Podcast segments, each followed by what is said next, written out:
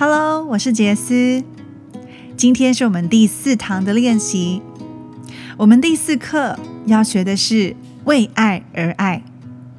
想象一下，有时候我们的爱情如果不是建立在单纯的爱出发点以外，有可能会变成像是我因为匮乏，我想要找个人陪，陪着陪着，我觉得我爱他了；或者我想被照顾。所以遇到一个条件很好，外在条件都是我要的，就算心里没那么爱，我也告诉我自己，嗯，我爱他的。但是如果不是这么单纯纯粹的为了爱而爱，这样子的出发点，会不会发现往往会吸引到更多的恐惧、匮乏、不满足、患得患失、失落等等像这样子的感觉跟情绪来了之后？爱情好像就没有办法回到它最纯粹的面貌了。作者在这边提到，如果我们今天没有找到爱的基础、爱的本质，很容易又为了要追求其他的、想得到的，去本末倒置。所以呢，邀请我们以爱为基础，追求浪漫的结合，不是恐惧出发点。也许有些人是因为恐惧而拿起这本书，或参加这个读书会。会想要开始练习，可能这样的恐惧是来自我怕爱情会弃我于不顾，我怕我自己不够好，我怕我不够健康、不够聪明，没有办法，不会有人爱上我，我好害怕我自己已经错过了爱的机会等等。可能你跟我一样，我曾经也觉得会不会没有办法再爱上别人了呢？也许我们以为做了这本书的练习，可以有有一点进步，可能会让我改进。也许透过这本书可以修正我的错误，告诉我怎么样做才能找到照顾你的人。但是其实不是的，我们不需要改进，不需要修正错误，也不认为我们是需要被别人照顾的。所以回到最基本的爱的本质，爱的出发点。去欢迎我们的爱情来到生命当中，我们不该任由恐惧主宰自己。当我们已经做好接纳爱的准备，这样子的话，会比我无法再忍受孤独更有力量。所以，如果你当初基想要进行这个课程是基于恐惧啊、担忧啊，这样子的话，你担心的事情有可能会发生哦。因为当我们越关注我们的恐惧，它就越能够集中所有的能量让它发生，对吧？所以，我们今天的练习是什么呢？我们今天的练习就是来找回爱的本质。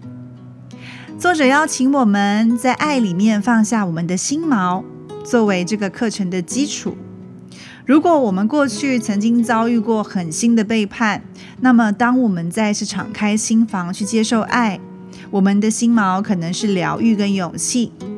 如果我曾经遭受到抛弃，那我可能想要培养的是开放跟信任，作为新的感情基础来创造爱的关系。所以从这个地方开始，我们内心的自我医疗才会有最强大的效果，才能够最适合来召唤我们的真爱。所以今天的练习是：有人说爱比恐惧更有力量。也许恐惧会存在，但是我们来让爱来负责这个过程吧。我们先来帮爱选择它的本质吧。所以闭上眼睛，探索你的内心，看一下哪一个或哪一些特定的本质能够引起你的共鸣呢？那这边呢，要请你回到我们的社群里，我会 PO 上今天的本质清单。也许你可以透过这些建议的本质清单当中，去选出几个跟你符符合相似的，或者你脑袋里面浮现的本质没有出现在清单内也没有关系。对每一个你选择的特定本质呢，我们要来创造一句肯定的话语。比如说，爱的本质可能清单里面有欢乐、亲密、美好、热情、喜悦、真实。假设还有丰富，那我们来创造一个这样的句子。比如你选了丰富作为你爱的本质，那你就要造一句：我的生活丰富，洋溢着爱。在你的日记当中呢，你是把每一个特定的本质用肯定说明的方式写十次以上，一边写一边也在心中产生同样的感受。然后你可能还可以把它们写在小卡或是便利贴上，能够放在显而易见、能够提醒你的地方。如果你现在选的本质只有五个、六个、七个都没有关系，记得我们把它写上肯定的话语。假设我选了美好，我就可以写。我的生活美好，洋溢着快乐，用肯定句的方式来呈现。那今天的加分题是什么呢？